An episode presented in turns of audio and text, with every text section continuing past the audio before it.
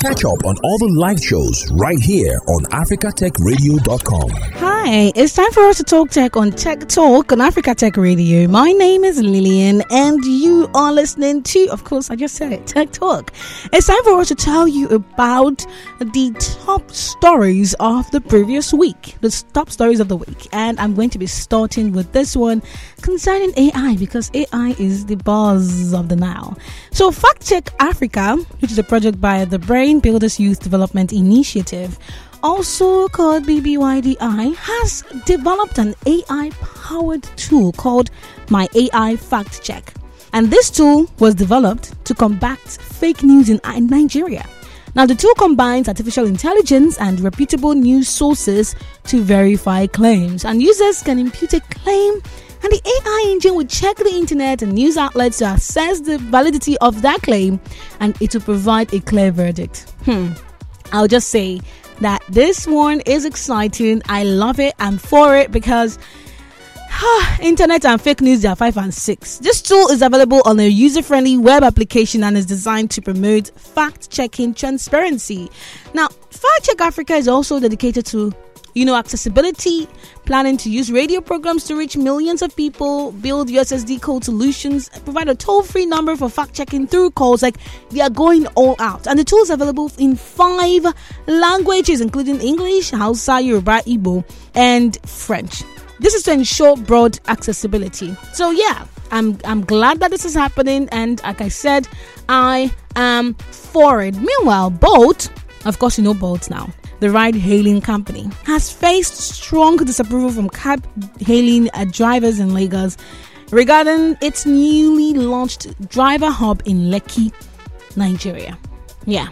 So, drivers have criticized the initiative and they claim that it is an attempt to divide and deal with drivers individually and told, they said it totally goes against the spirit of collective bargaining. Now, Bolt established the driver engagement hub to enhance its driver partners' experiences in Lagos. That is what they said. They said that the hub is, is designed to offer improved driver support, effective communication channels, training opportunities, issues resolution, driver appreciation, and so much more. However, drivers have voiced concerns that Bolt is trying to engage with drivers on an individual basis rather than collectively, which they believe is a strategy to prevent them from organizing as a unified force. Now, drivers are calling for the right to engage in collective bargaining with ride hailing companies. Mm-hmm.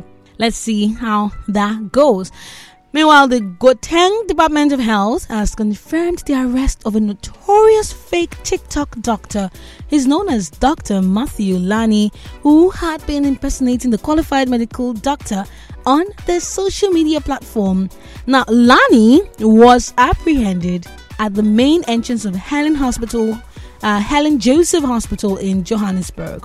Now, what happened was that he used these hospital as a backdrop for misleading videos offering medical advice, like someone who is not a medical doctor is offering medical advice. His online persona had garnered nearly 300,000 followers and 3 million likes over several months. So, people started raising concerns about his qualifications about three weeks ago, and that led to Health Professionals Council of South Africa confirming that see this guy well he's not a registered health practitioner and he's practicing without a valid license and this is actually a criminal offense. So the University of Witwatersrand also disputed claims made on Lani's LinkedIn profile, stating that he had studied medicine at the institution from 2014 to 2021.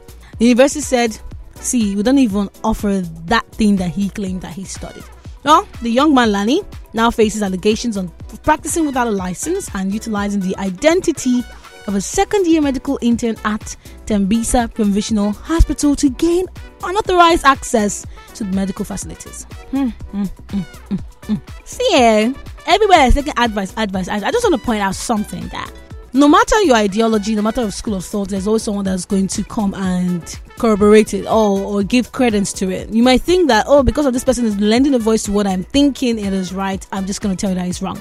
Wrong is wrong even many even if many people are saying it's right. And right is right even if many people are saying it's wrong. So just be careful what kind of information you're digesting when you are online, okay? Biko, biko, I'm begging you.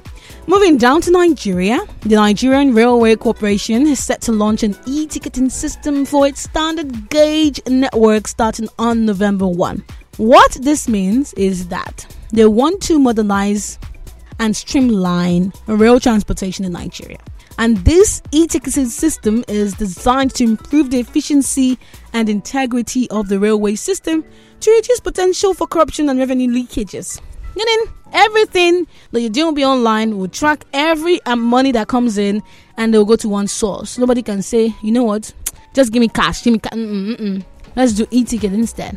And it's going to start from the Abuja Kaduna route which offer passengers the convenience of purchasing tickets online at least 48 hours before their planned departure. Which is, um, I really love this because I don't like to go and stand, queue, buy tickets for anything, right? If I'm traveling by bus, I'm booking my seat two days before. If I'm traveling by air, I'm booking my seat two days before. And why wouldn't I do that for tickets, right? I love this and I hope that it doesn't crash land. Well, that is not all. The NRC has also taken disciplinary action against staff members who are caught collecting fares for train rides in Ibadan on the Lagos Ibadan standard gauge. And these actions are in line with their rules, you know, to serve as a deterrent to other staff members. So, fingers crossed, I hope this works. Now, let us still stay in Nigeria and tell you about Patricia. Patricia was in the news recent, and they were in the news for some reasons. They had a sort of hiccup, right?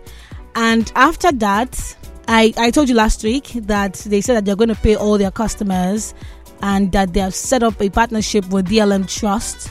But during the week, that partnership fell through, right?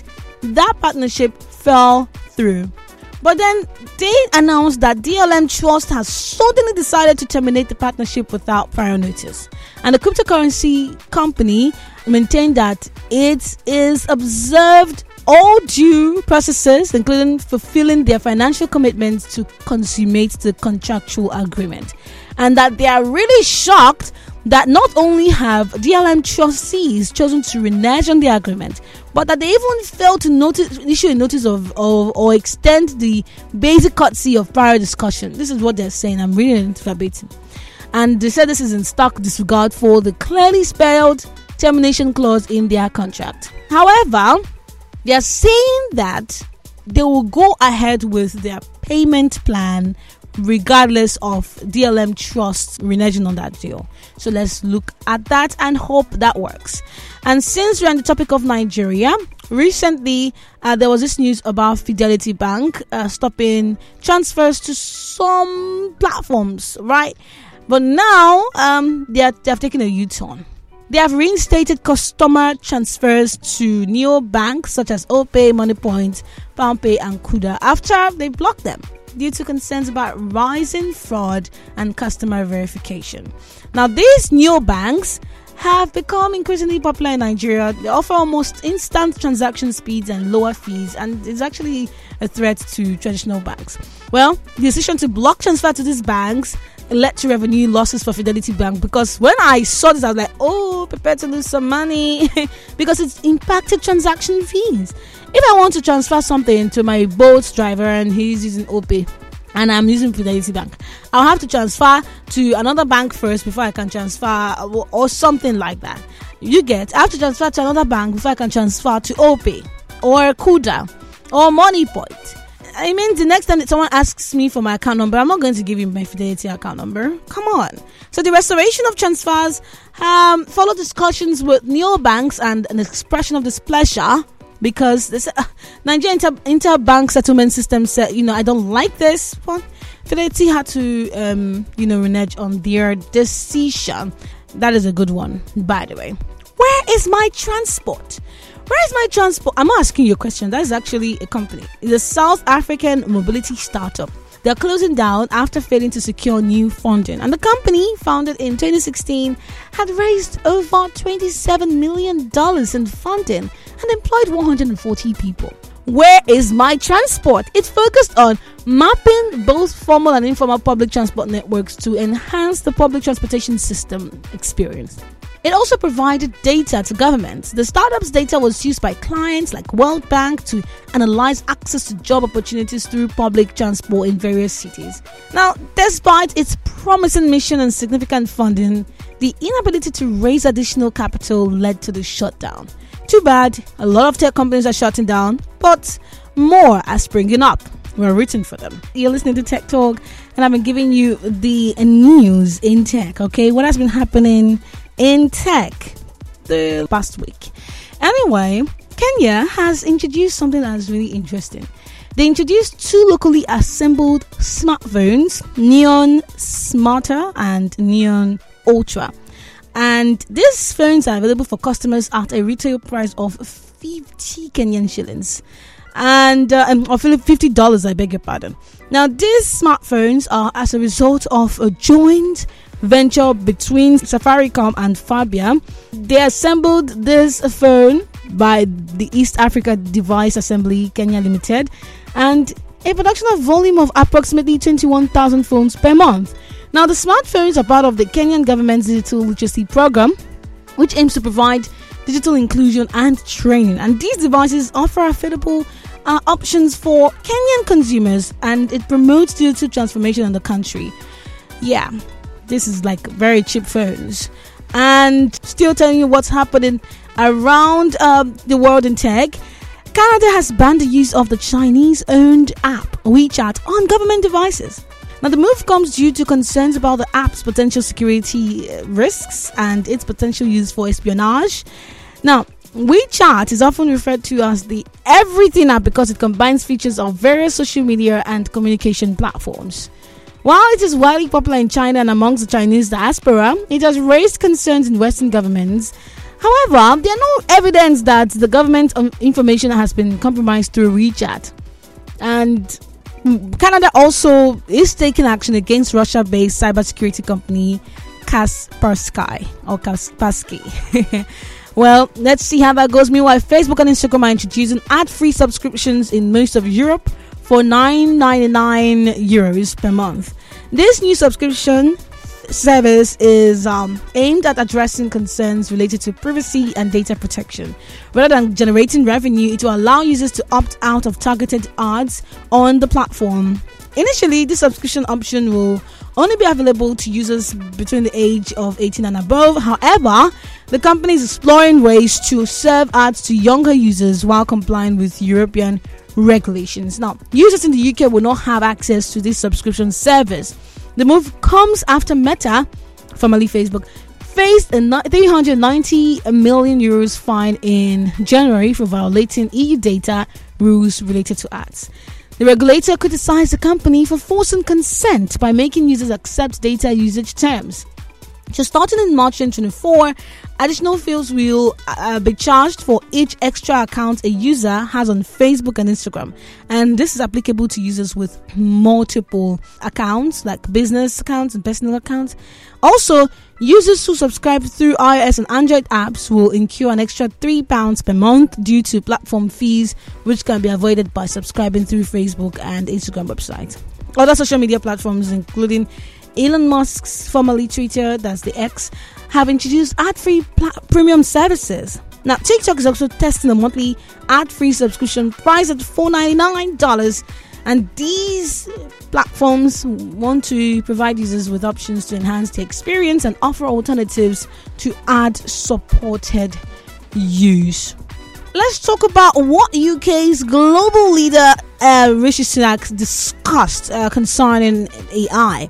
Now, he has talked about the various risks associated with AI, including cyber attacks, fraud, and child sexual abuse. And he mentioned that the government report on AI, which outlines the risks posed by AI technology, one of the risks highlighted in the report was the potential use of the AI by terrorist groups to spread fear and disruption on a larger scale.